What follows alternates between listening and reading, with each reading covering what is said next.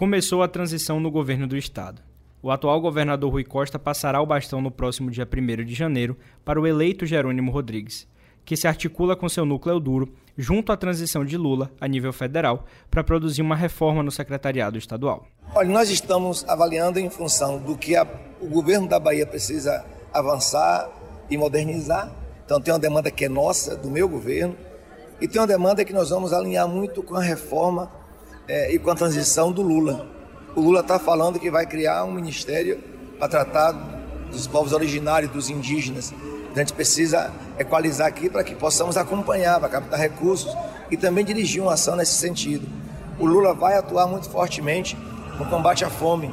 Ele precisa ter uma estrutura no governo do Estado que se responsabilize por isso. Então, possa ser que não seja uma secretaria, mas uma superintendência, ou uma coordenação especial. É isso que nós estamos trabalhando agora nessa semana. Ao mesmo tempo, a Prefeitura de Salvador, sob o comando de Bruno Reis, também prepara mudanças. Influenciado pelo processo eleitoral, o prefeito soteropolitano pensa em mexer no seu secretariado para obter melhores resultados administrativos e políticos, já com um olho em 2024. Precisamos fazer ajustes, precisamos, vamos fazer é, de forma natural, tem secretários que desejam continuar, tem outros que né, é, estão dispostos a seguir outras missões em sua vida e a gente vai fazer esses ajustes, garantindo estabilidade administrativa, montando, como sempre, uma equipe de qualidade, uma equipe que possa dar melhores resultados, inclusive do que os que nós já estamos dando. Enquanto isso, a Bahia também olha para o governo federal, onde se tem a expectativa do Estado ocupar um ou outro posto no primeiro escalão de Lula. O terceiro turno desta semana aborda todas as movimentações políticas do momento pós-eleitoral e de preparação para as novas administrações, com repercussão nos âmbitos federal, estadual e também municipal. Começa agora o terceiro turno. Um bate-papo sobre a política da Bahia e do Brasil.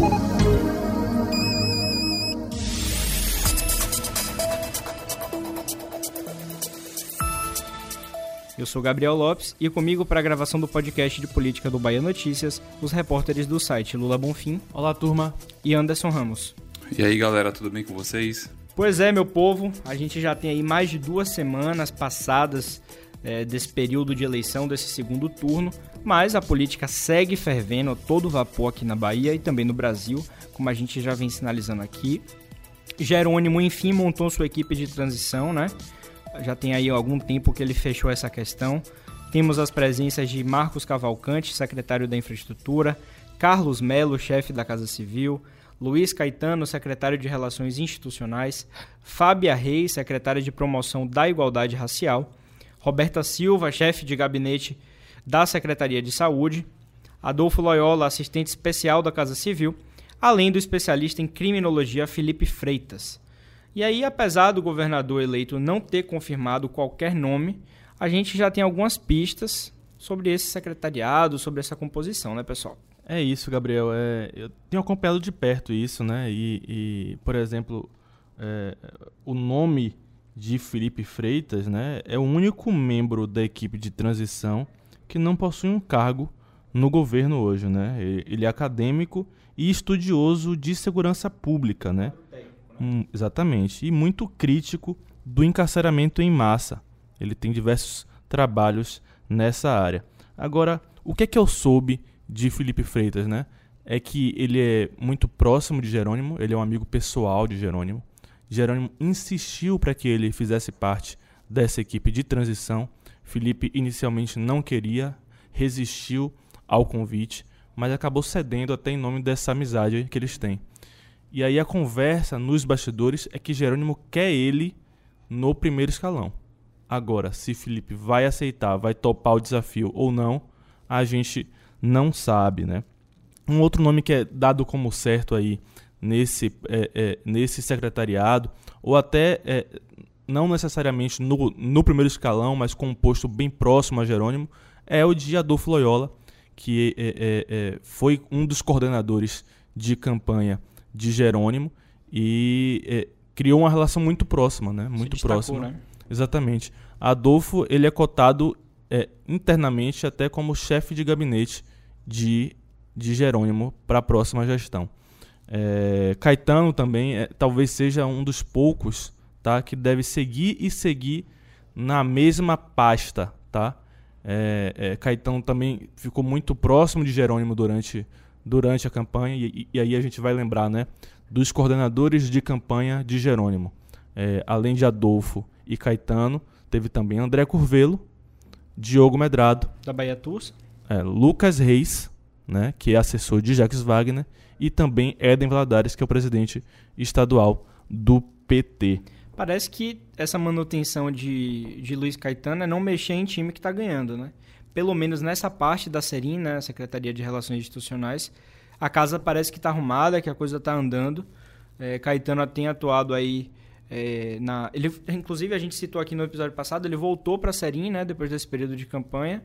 Então, ele tem tocado isso aí para Rui Costa e deve permanecer como você falou, Lula. É, Caetano foi, é, foi colocado aí, né, chamado, escalado para o time de Jerônimo depois de, de, um, de uns, alguns problemas né, na pré-campanha ainda. Né? Acho que vocês lembram bem né, que ele, é, juntamente com André Curvelo e Diogo Medrado, foram chamados ali para acalmar os ânimos né, do, do grupo é, de Jerônimo que teciam várias críticas, né, ao caminhar no no decorrer da campanha, da pré-campanha, né? condução, é, né? Da condução, tinham tiveram alguns algumas desavenças ali, alguns desencontros e foi necessário de retirá-los da, da administração estadual para que eles fizessem estivesse de forma integral na campanha, né? Isso era previsto de fato é, de acontecer, mas só que na no momento da campanha oficial mas a, a antecipação precisou acontecer para que eh, fosse apagar, apagado o fogo aí, né? E esse chamado núcleo duro aí de Jerônimo Lula, além de, desses que a gente já sinalizou, né, Adolfo Loyola e o próprio Luiz Caetano, tem ainda André Curvelo, que é o secretário de comunicação. Eu confesso que achava que é, André Curvelo estava uma pessoa mais ligada à Rui atualmente, mas ele também está com Jerônimo, assim, né, mais próximo. É isso. É, a coordenação de campanha, Gabriel, é, acabou aproximando alguns desses quadros antes próximos, ou a Rui ou a Wagner, de Jerônimo, e Jerônimo é, levou como pessoas de confiança. Né? O que é que eu soube? Na primeira reunião que Jerônimo fez para definir questões de transição, ele convidou quatro pessoas. E essas quatro pessoas foram Adolfo Loyola, Luiz Caetano, André Curvelo e Éden Valadares. Né? Os quatro é, é, integraram aí a coordenação de campanha. Éden, presidente do PT baiano. Exatamente. Da coordenação, apenas dois não estiveram nessa primeira reunião, que foram Diogo Medrado e Lucas Reis. Mas esses quatro se mantiveram. E aí eu conversando com alguns nomes próximos ao governo do estado, eles falaram, ó, esse parece ser o núcleo duro de Jerônimo, são as pessoas que ele confia e quer próximo a ele nessa construção do novo governo. E aí é interessante, né? É, eu percebo uma movimentação aí é, é, é, de novos quadros do PT querendo crescer. Éden Valadares passa por isso, Adolfo Loyola passa por isso, né? E, e, e eles agora pedem espaço. Havia uma reclamação muito grande dentro do, do Partido dos Trabalhadores na Bahia que Rui Costa não dava espaço para renovação, né? Ele acabou não permitindo uma renovação no partido. E a expectativa é que Jerônimo, sendo um, sendo um quadro assim da, da militância petista, ele é, é, abra espaço para isso, né? traga novos nomes, é, é, renove o quadro. E essa palavra renovação tá passando muito pela boca de Jerônimo nessas semanas aí, nessas primeiras semanas é, é, de eleito. Né? Ele fala constantemente em mudar o secretariado. E aí, é, mudar não necessariamente você vai tirar todos os nomes que estão aí. Né? Você pode manter, só que trocando de posição. É uma tendência, por exemplo, que falam para Marcos Cavalcante, hoje secretário da, infra, da infraestrutura, que deve, que deve ficar, mas talvez em outra pasta. Né? Fala-se fala muito em casa civil ou até fazenda para ele. Você acha é. que esse, essa renovação é de fato uma renovação? Que quando se fala em renovação, trocar os quadros, uma reforma completa de um governo para o outro, eu acho importantíssimo e interessante. Agora, a manutenção de, um, de uma posição, de uma peça, de um secretário ou outro é normal. Agora, esse rodízio dentro da gestão, a pessoa continua mais ocupando um outro cargo, você acha que realmente dá esse caráter de renovação? Eu acho que depende do tamanho, tá, Gabriel? Depende do, do tamanho que, que isso for, for implementado, porque se for Marcos Cavalcante, quadros assim que claramente se destacam, né? Quando eu, quando eu converso com gente do, do governo do estado, é basicamente un, unânime que Marcos Cavalcante, que é um quadro ligado ao PSD, tá? Vale, vale dizer isso. Tá na equipe de transição de Lula. Tá na equipe de transição de Lula. Na equipe de transição de Lula. Também, né? É um quadro que tem muita confiança de Jerônimo, de Rui, de Wagner e de Otto. Né? Então, é, é, basicamente quase certo que ele fique, a não ser que ele consiga algo maior a nível nacional, não sei, um, um segundo escalão né? no, no governo Lula. Mas é, a tendência é que ele fique e ele é de confiança de Jerônimo, não à toa tá ali entre os, entre os coordenadores da equipe de, de transição dele, né? Temos previsão de data já ainda no mês de novembro, deve ficar para início de dezembro, fechar o, o secretariado lá para segunda quinzena de dezembro? a é? promessa é que se começa a conversar é, é, é, sobre nomes a partir do fim de dezembro agora, do fim do mês, para no início de dezembro os nomes começarem a sair. Né? Eu ouvi de uma fonte a seguinte frase: é, estamos pensando ainda no organograma, não no personograma. Ah. tá certo. E aí é interessante isso. É interessante isso, né? Jerônimo tem falado isso e eu ouvi também de diversas fontes que Jerônimo quer mais ou menos espelhar né, é, é, o que Lula vai fazer nacionalmente aqui. E aí, se Lula cria um ministério novo lá, tem uma tendência de ter algum secretário algum secretariado correspondente aqui. Né? Então, é, existe muito essa tentativa de você fazer algo conjunto com o governo federal. O que, curiosamente, é, não foge nada do que ele disse na campanha. Né? Ele foi bastante criticado por é, se apoiar muito na questão é, do time de Lula. Lula vai fazer aquilo e a gente vai dar apoio aqui, etc. Ele está cumprindo o que ele colocou na campanha. Eu acho que aí é, essa, essa questão, Lula, que você falou, de espelhar os, os o Ministério de Lula, é, abre também possibilidade de novos nomes, né? É, eu acho que ele faz isso justamente já pensando na, em como repartir o bolo, né? Que vai ser muita fatia para dar para os aliados, né? Tendo em vista aí que temos agora o MDB que vem com sede, a gente sabe disso. Tem o Cidadania, o PSC, patriota, né? a provável volta do, do PP, né? talvez não se dê agora, mas... Tinham, né? É, fora os que já tinham, né? Justamente. E o PSD também, né? Que o PSD cresceu. Né? Então, eu acho que a possibilidade de renovação de fato é, é grande por conta desses novos aliados, né? Agora, resta a gente saber quem vai ficar no primeiro escalão, quem vai ficar no segundo escalão, né? Eu acho que é, nesse, nesse contexto também se enquadra até mesmo um partido que a gente não, não esperava é, é, que fosse fazer essa composição, que é o PSOL. Né? Existe, de fato, um, uma, uma real possibilidade do PSOL integrar é, o governo Jerônimo. Né? O primeiro prazo para isso foi, foi dado. No último domingo, o partido aprovou a participação no, no na, no grupo de transição de Jerônimo, né? algo inédito até então. Né? Não foi unanimidade, né? o grupo do, de Hilton é, votou contra, né? mas a grande maioria votou a favor, então esse é o primeiro passo. Então, a partir de agora aí, o, o que, o que, falando com algumas fontes, né, é, eles confirmaram que falta apenas um convite formal para o pessoal fazer parte do governo, né? E claro, o aceite deles, né? A contrapartida de Hilton, né? Hilton, é, como todo mundo sabe, é o, é o cara que é do contra. Ele foi assim na, na Câmara é, dos Vereadores aqui em Salvador, está sendo na Alba, mas ele é uma pessoa, é um, ele é, é, de um partido de esquerda e ele é o único é, é deputado na Alba hoje de esquerda que faz oposição ao PT. Ele é o quadro do PSOL que tem voto, né?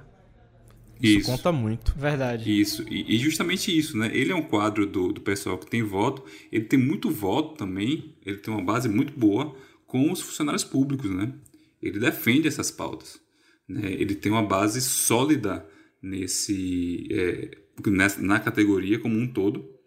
Então, é, o pessoal é, é se alinhando com o PT vai ser uma questão muito complicada para ele, né? E até de, de, não apenas de coerência, mas de sobrevivência política, né? E o Tom, de fato, corre um sério risco, vê a liderança dele no pessoal correr um sério risco, né? É, ao longo dos anos, ele sempre disputou, desde que ele entrou na política, né? Sempre disputou uh, eleições, seja como candidato a prefeito, ou a vereador, a governador, né? É, e sempre teve visibilidade, né? A minha questão hoje, de fato, é se por acaso houver um racha, se por acaso o pessoal fizer parte do governo de Jerônimo, ele, por exemplo, vai poder lançar uma candidatura a prefeito de Salvador 2024. Né? Que a gente sabe que isso é importante para que ele mantenha a visibilidade, mantenha a base dele é, é, animada, né? mantenha a militância dele animada. Então, eu vejo um pouco de perda de espaço dele. Né? E hoje ele tem um adversário, de fato, é, é, que, que se, se conseguiu é, é, uma visibilidade muito grande nessa, nessa eleição, que foi Kleber Rosa. Né? Foi, é um quadro que foi elogiado. Então, é uma, é uma celeuma muito interessante para a gente acompanhar no, nos próximos dias aí, né? Tudo indica que, por exemplo, se o pessoal nacional que também enfrenta o mesmo dilema aceitar, é, for convidado e aceitar é, é, um espaço dentro do governo Lula, isso também pode se repetir aqui. E isso pode trazer alguns problemas a Ailton. Perfeito, Anderson, perfeito. É, eu queria fazer dois comentários em relação ao que você falou. Você falou que é, tem, tem um MDB com sede, tem muita gente com sede che chegando aí, e que tem uma tendência de você até ampliar o número de secretarias, né? Isso já está basicamente certo, pelo menos em uma secretaria, tá? A Secretaria de Justiça, Direitos Humanos e, de e Desenvolvimento Social, ela deve ser desmembrada, né? deve virar Secretaria de Justiça e Direitos Humanos e Secretaria de Desenvolvimento Social, como já era no governo Wagner, né? É SJDH e SEDES. Eu já ia te desafiar a falar a sigla. Eu já ia fazer essa brincadeira aqui, muito bem. Sopa de letrinha. É isso aí, SJDH e SEDES. É... Enfim, então já existe esse projeto, Anderson, de você aumentar o número de secretarias para você já ir colocando uma base que é maior, tá? Porque foi uma vitória muito grande. Muita gente que estava saindo porque via expectativa de poder do outro lado, tá voltando e que não voltou ainda tem chance de voltar, né? Então é, é, é o novo governo tem que se preocupar com isso, de alocar essas forças que são necessárias para governar. E sobre o pessoal, é verdade, eu conversei com o Hilton também, e Hilton, assim, estava muito indignado é, é, com essa discussão interna no PSOL. Ele, def é, ele defende, assim, claramente que o PSOL precisa ser independente do governo do Estado, né? E ele tem uma postura muito firme contra o governo é, na Alba. E você falou também dessa ligação dele com os, com os funcionários públicos, né? Tem muito a ver com isso. Se ele se alia agora a um governo, né, que ao menos durante a gestão de Rui Costa atingiu diversos interesses dos servidores públicos, ele vai estar tá indo de encontro à sua base, né, à sua base política e eleitoral. E eu vejo também, pessoal, uma possibilidade do PSOL rachar definitivamente, não apenas na Bahia, mas no Brasil, tá?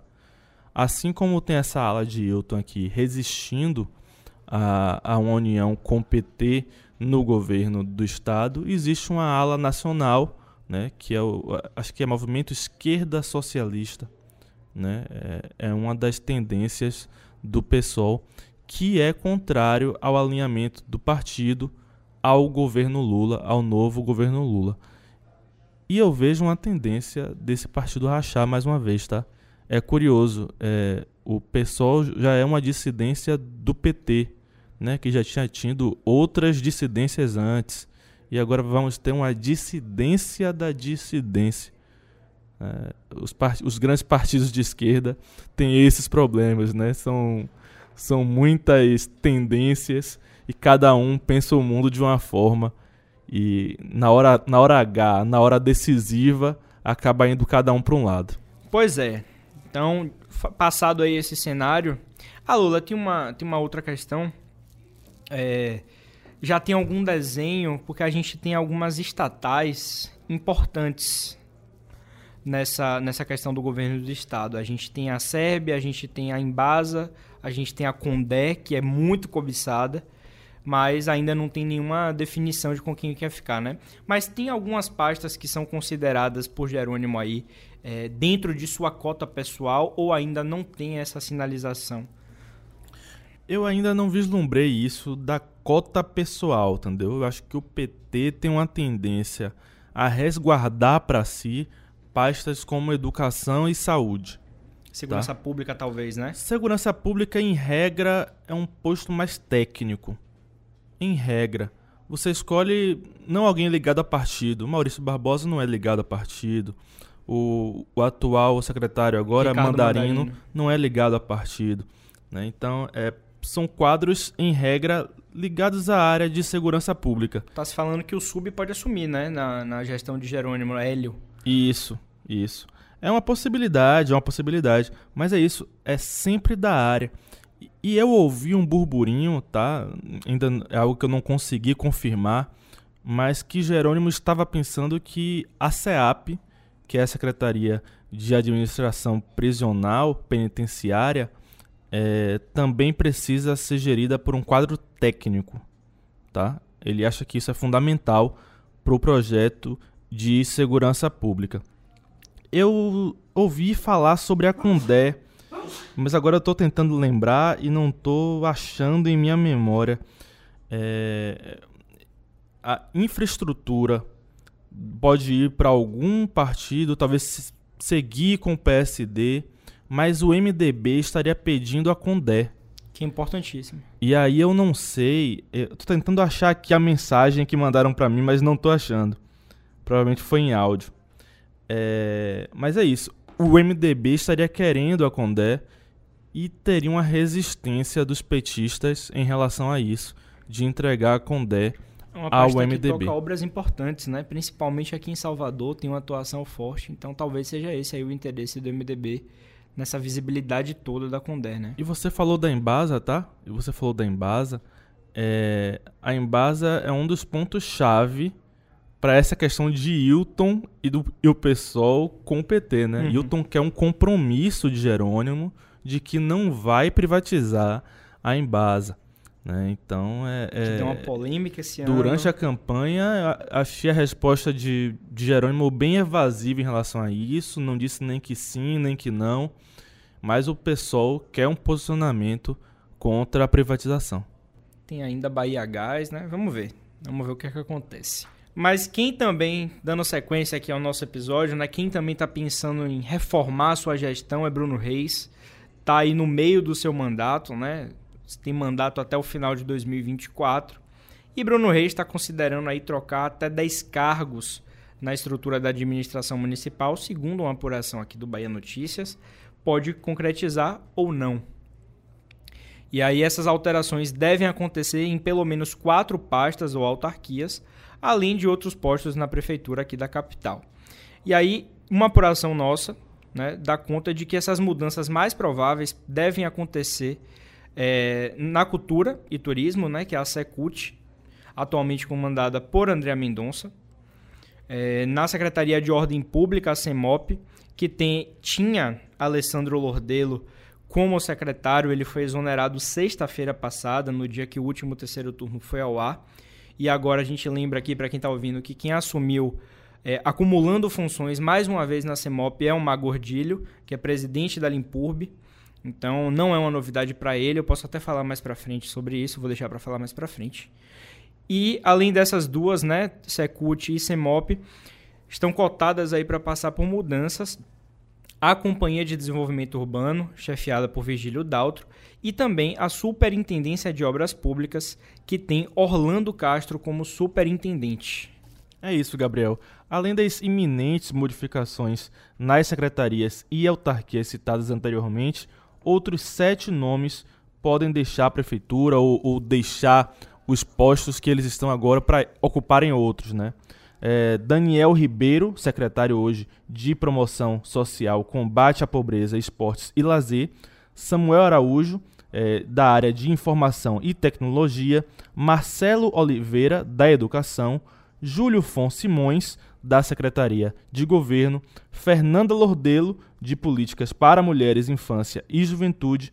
E Luiz Carreira, da Casa Civil. Além de Omar Gordilho, que você falou agora, que é, assumiu a a CEMOP, a CEMOP.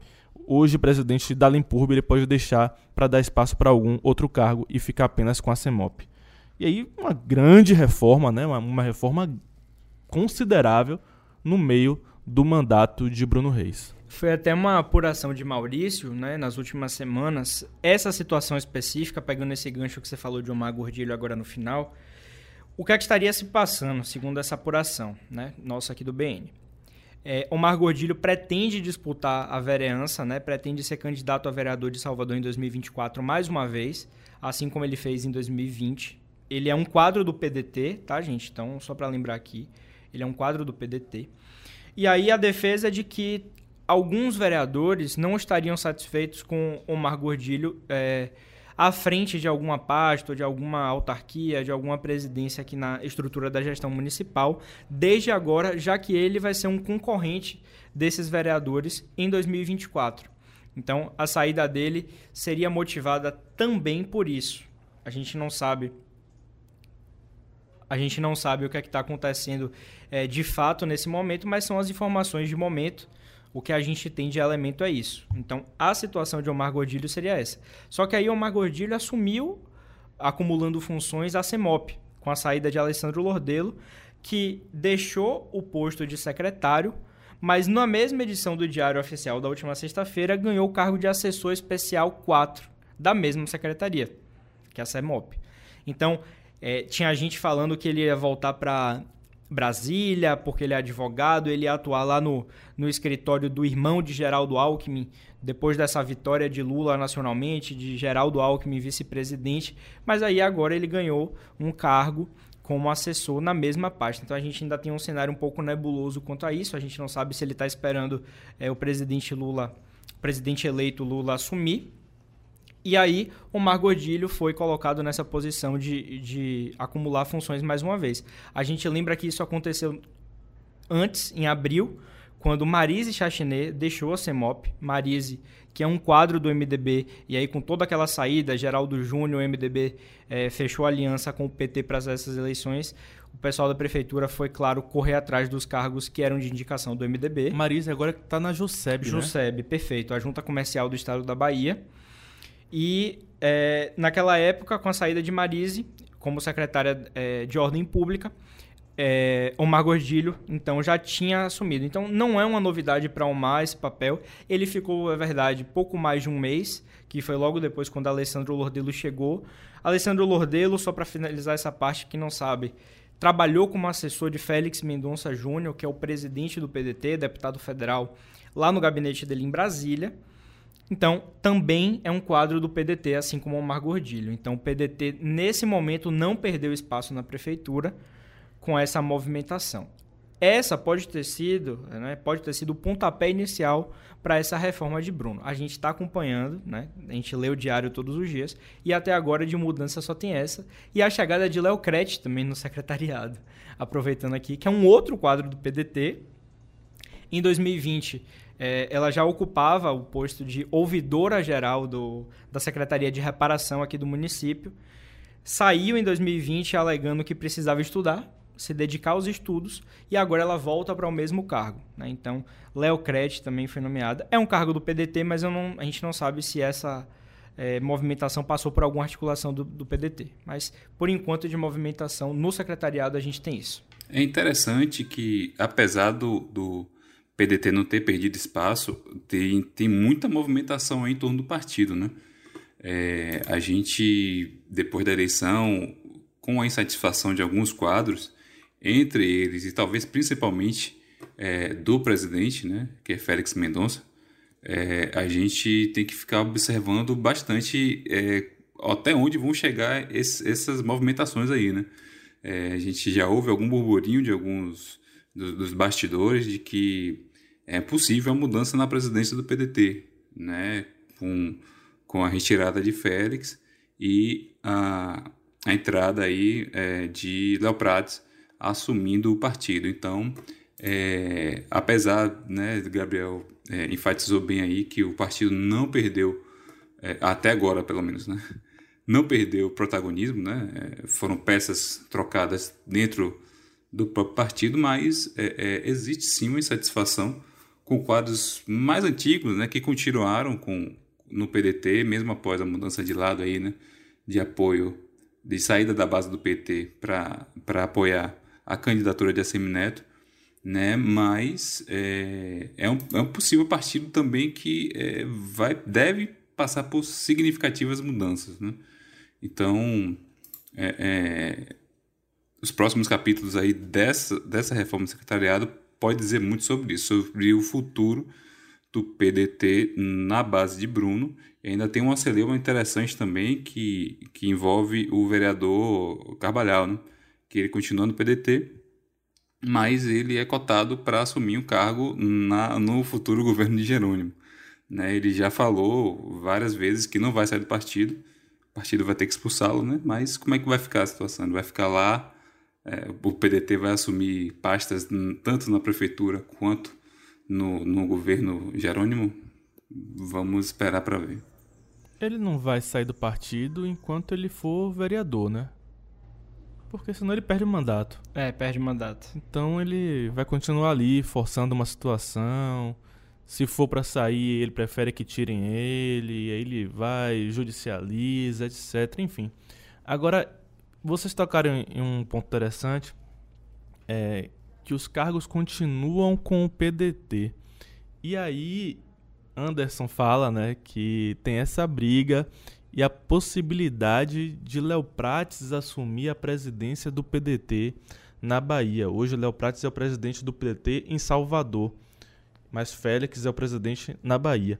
E aí, essa mudança mantém o PDT, mas será que mantém Félix?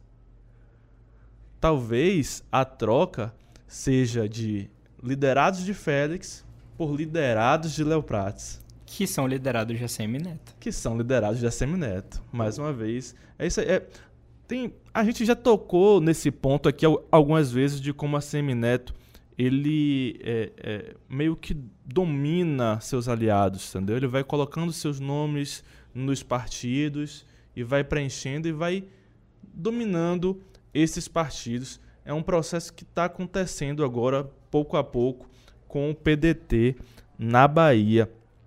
E fala-se muito de André Mendonça, tá? É, eu muito sempre criticada. ouço nos bastidores críticas aos trabalhos que ela realiza.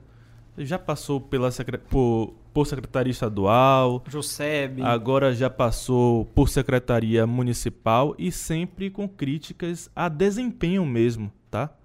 desempenho no trabalho. É, e mais uma vez eu ouço muitas críticas nos bastidores ao desempenho de André Mendonça. Marcelo Nilo veio aqui no BN não foi Lula. E ele revelou que Jacques Wagner teria dito a ele que André Mendonça foi a pior secretária que Wagner já teve. Pois é, então, pois é. Assim. Não sabemos se é verdade. Vindo de Nilo, a gente Pode ser que seja verdade a fala, pode ser. Né? Mas como o Nilo tem um problema com os é, Mendonça aí. Eu achei curioso trazer aqui justamente por isso. Eu não ia citar esse detalhe. Mas já que você lembrou. A gente fica com um pezinho atrás. Pois é. com esse tipo de revelação. Mas é isso, é isso. É... Mas eu fiquei curioso com o tamanho dessa possível mudança, né? Que foi apurada por nosso querido Maurício Leiro. É, é, fiquei assim, pô, o que, que aconteceu para uma mudança tão grande? Né? E aí a gente tem essa questão do PDT, insatisfação com o desempenho de alguns nomes, né? e você vai realocando é, as forças aliadas nas secretarias. Será que o Republicanos vai pedir mais espaço? Como é que tá? Aí eu, eu tenho ouvido algumas coisas também rolando por aí, mas ainda muito incipientes. Eu tenho mas... ouvido um burburinho de reclamações assim mesmo, tá? É, é, acho que o Republicanos caiu na real durante a campanha. da, sobre a escolha de Ana Coelho, sabe? Não é que o Republicanos tenha sido agraciado com a vice. Não, ele foi barriga de aluguel. É, total. de um nome que a Semineto gostaria de ter ali. Enfim, e aí a gente tem que lembrar também dos secretários que certamente devem continuar, né? E aí Maurício apurou que seriam Tiago Dantas, secretário de gestão, né, da Senge. Eu, eu fui estagiário da Senge, viu, pessoal? Olha só. Fui estagiário da Senge. Tiago já era. Já era secretário. Já era secretário lá.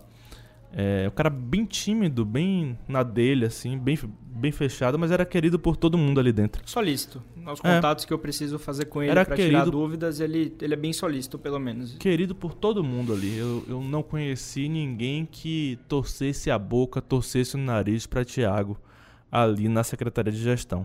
Marcelo Moraes, na Secretaria de Sustentabilidade e Resiliência. É, Luciano Sandes, na SEMAN, Secretaria de Manutenção, Décio Martins na Saúde, Giovana Victor na Fazenda, Ivete Sacramento na Secretaria de Reparação e João Xavier na Secretaria de Desenvolvimento e Urbanismo. Esses devem continuar. Pois é, tem nomes aí que eu confesso que me surpreendem ainda de continuar. É, depois dessa apuração de Maurício, a gente também ouviu que Décio pode sair, pode mudar também a, a, a gestão da saúde, mas ainda, como eu falei, tudo muito incipiente. Pois é, então a gente tem esse cenário aí em Salvador, né? A gente continua trazendo aqui no baianoticias.com.br essas atualizações e também para você que ouviu no terceiro turno. E só para arrematar esse episódio, a gente não pode deixar de falar sobre o protagonismo, possível protagonismo que os baianos podem ter né, na formação do próximo governo Lula e também as possíveis participações nessa composição ministerial. A gente já ouviu muito falar dos nomes de Jacques Wagner, de Rui Costa, até de Otto Alencar para o primeiro escalão de Lula, mas que tem de real aí nessa história? Quais são os sinais dados por ele em relação a isso? A gente precisa tentar analisar isso aí. Gabriel, eu acho que os sinais iniciais que foram dados com a formação, né, ainda na última semana, tinham sido bem ruins, tá? Eu fiz aqui um, uma pequena pesquisa para o Bahia Notícias na última semana. Dos primeiros 44 nomes divulgados por Alckmin para a equipe de transição, apenas quatro eram nordestinos. Dois desses, baianos. E nenhum deles morava na Bahia. Mora na Bahia. Não mora na Bahia há vários anos. Né? Preta Ferreira foi para São Paulo ainda no início da adolescência. É, e o outro, Rafael Luquezzi, está em Brasília há 10, 11 anos já, trabalhando. Então, é, é, a Bahia não foi agraciada nesse primeiro momento. Só que isso gerou toda uma repercussão, a galera reclamou, militantes daqui. Depois da vi... votação que Lula teve aqui? Exatamente, exatamente. Uma grande votação no Nordeste, especialmente na Bahia. E aí eu ouvi, inclusive, o, o ex-presidente municipal de Salvador do PT, é, Samuel Vida, reclamando bastante disso né, nas redes. Né, da, da pouca quantidade de negros, de nordestinos e de baianos na equipe de transição anunciada por Alckmin até a semana passada. E aí, nessa semana, milagrosamente, é, é, o Nordeste passa a ter uma representação maior na equipe de transição, depois de reclamações, tá? Vale dizer isso, não, não foi algo super orgânico, claro. natural, né? Houve pressão, Ficou houve claro. cobrança, né? E a equipe de transição foi mudando o seu perfil até chegar nesta semana com muitos outros nomes, né? Aí Marcos Cavalcante, Margarete Menezes, né? Otto Alencar, diversos nomes baianos que é, chegaram para ocupar espaço aí e ajudar na transição do próximo governo Lula. Um, um quadro importante que criticou o processo da transição foi é, Coronel, né? Angelo Coronel, nosso senador Angelo Coronel. Ele chegou a, a dizer que a, o grupo de transição poderia ser um grupo de uma equipe de frustração, né? É, por conta da quantidade de gente que, que já foi nomeada, né? Ainda é, E claro, o coronel está de fora, né? Não sei se andou de cotovelo, é, não sei exatamente qual, qual a intenção de coronel nisso aí, né? Mas ele deu uma cutucada aí na, na equipe de Lula, na equipe de transição de Lula, que na opinião de, de, de coronel está muito inchada essa equipe aí. Tem muita gente para dividir a responsabilidade. E é isso. E a gente fica pensando assim, é... acho que o PT, o PT na semana passada me respondeu o seguinte, ó, a equipe de transição não é equipe de governo, tá? Deve mudar bastante. O PT nacional me deu essa resposta na sexta-feira e na última sexta-feira. E eu fiquei pensando bastante nisso, né? Sobre não ser a equipe de governo e quem que eu imagino no primeiro escalão, no segundo escalão e que não foi escalado para a equipe de transição. Eu imagino o governador Rui Costa no primeiro escalão. Eu imagino até o senador Jacques Wagner no primeiro escalão. E se falou até da possibilidade de Otto Alencar no primeiro escalão. Eu conversei com Otto há, há, duas semanas e Otto não me pareceu nem muito interessado nisso. Né? Ele, ele disse que está focado em fazer articulações no Senado para garantir a governabilidade de Lula. É, e aí eu também fiquei pensando, pô, será que vale a pena você tirar Otto, Wagner, Camilo Santana, Wellington Dias, é, é, Jean Paul Prats, diversos quadros é, é, governistas do Senado para levar pro, pro Ministério e, e você ficar desabastecido é, em uma casa importante, será que vale a pena isso? Né? E Wagner, por exemplo, um, conhecido por ser um excelente é, articulador político, né? eu acho que só valeria tirar Wagner do Senado se fosse para algum papel de articulação no governo. Tá? Só valeria a pena para isso. A gente vê aí, já houve Bebeto Galvão empolgado, né? aguardando que ele é o primeiro suplente de Wagner, ele quer, quer chegar ao Senado, ele, ele hoje é vice-prefeito de Ilhéus, né? e é suplente de Wagner. Se Wagner ocupar o ministério, ele vira senador. Né? Também teve a, a briga toda ali é, é, é, para a suplência de Otto, que acabou ficando com PT, né? mas Otto, ao que tudo indica, pelo que eu conversei com ele, é, não deve assumir nenhum, nenhum ministério. Mas o fato é, não tem espaço para todo mundo que quer, tá? Não tem espaço para todo mundo.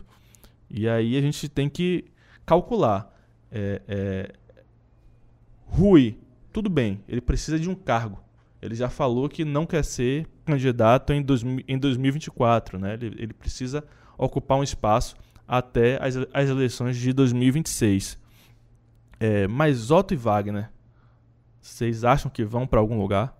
Olha, é, Lula, e, o que uma coisa que está tá preocupando o PT é, é essa essa é, essa nova composição do Senado ser, ser é, bastante dura, né? É, o PL conseguiu eleger muita gente e talvez o Senado tenha uma oposição dura de fato, né? Talvez tenha até maioria, no, a oposição tenha a maioria no Senado. E isso preocupa o PT porque é, se caso desfalque, né? Por exemplo, além de, de Otto e Wagner, vários outros senadores estão, estão aí no, na mira né, de Lula para serem ministros mas isso prejudicaria justamente a articulação no Senado, já que uma, deve ser uma casa mais hostil do que, do que a Câmara, por exemplo. Então, a falta de experiência, a falta de expressividade dos suplentes também preocupa. Então, é, eu acho que você ter dois senadores da Bahia hum, é, na, no Ministério, é, além de outros quadros né, importantes também no Ministério de, num contexto de, de, de um Senado bem hostil, eu acho que é um pouco é, é, é, vai ser um pouco difícil, um pouco de pé no freio, assim, né? Pelo menos nesse primeiro momento, né? Talvez numa reforma administrativa ao longo do governo do governo Lula isso possa acontecer. Mas talvez nesse primeiro momento, talvez Lula queira queira experimentar a, a temperatura, né, para ver quem de fato vai ser oposição a ele ou não. Né? Tem aqueles quadros bolsonaristas que a gente sabe que vai ser muito difícil de, de mudarem o voto, embora outros quadros do PL é, possam mudar de forma mais, mais rápida. Né? Então, então é isso. Eu acho que Wagner tem mais chance do que Otto, sem dúvida. Né? Otto somente. Até o PSD mesmo talvez não consiga alguma coisa de, de, de muito grande no, no, no, no, primeiro escalão, porque o PSD não, não declarou um apoio velado ali a Lula. Né? É, ficou meio em cima do muro ali e tal. Então ele deve ser um pouco punido em relação a isso. Mas é, se fosse apostar, apostaria em Wagner. Otto, talvez nesse primeiro momento não. É isso só para a gente encerrar para a gente falar é, é, para onde esses nomes estão sendo especulados. Né? É, o governador Rui Costa tem uma expectativa local, interna, do governo baiano de Rui Costa assumir ou a integração nacional, que seria recriada, né? ou é, a Casa Civil, ou a Casa Civil, mas essa é uma possibilidade considerada mais remota até internamente aqui. A imprensa nacional chegou a falar até em fazenda é, é, para Rui Costa, né? Lembrando que Rui Costa é um economista de formação, mas eu acho que a integração nacional tem mais a cara dele. É um ministério de tocar obras, é o que Rui gosta de fazer. É, aqui internamente também fala assim Wagner como secretário de governo. Minhas fontes levaram para esse lado, né, que é um cargo mais próximo do presidente da República e trabalha bastante com articulação. Seria interessante para Jacques Wagner. Mas nesta semana a imprensa nacional e até um assessor de Jerônimo, tá, chegou a falar, chegou a comentar comigo que é, existe uma possibilidade de Wagner nas relações exteriores. Eu acho isso complicado, tá? Complicado. Eu acho que esse é um cargo que precisa ser um pouquinho mais técnico, com um quadro um pouquinho mais especializado nessa área de relações internacionais. Otto tinha sido especulado para o Ministério das Cidades aí, que foi um ministério criado no, nos governos anteriores do PT, exatamente para o PSD, né? Mas como eu falei aqui, Otto não parece muito interessado em ocupar nenhum cargo de primeiro escalão no governo federal. Pois é, assim a gente vai chegando ao fim de mais um terceiro turno. Se você quiser saber tudo o que acontece na política da Bahia e do Brasil, basta acessar o baianoticias.com.br que toda uma equipe trabalha para informar a população baiana. Na próxima semana estaremos juntos aqui novamente. Um abraço para vocês e também a meus colegas de bancada. Valeu!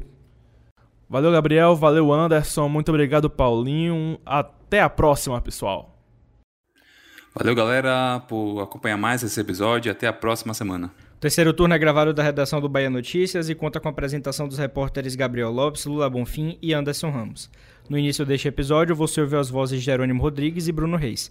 Os áudios utilizados são do Bahia Notícias. A edição de som é de Paulo Vitor Nadal e o roteiro de Lula Bonfim.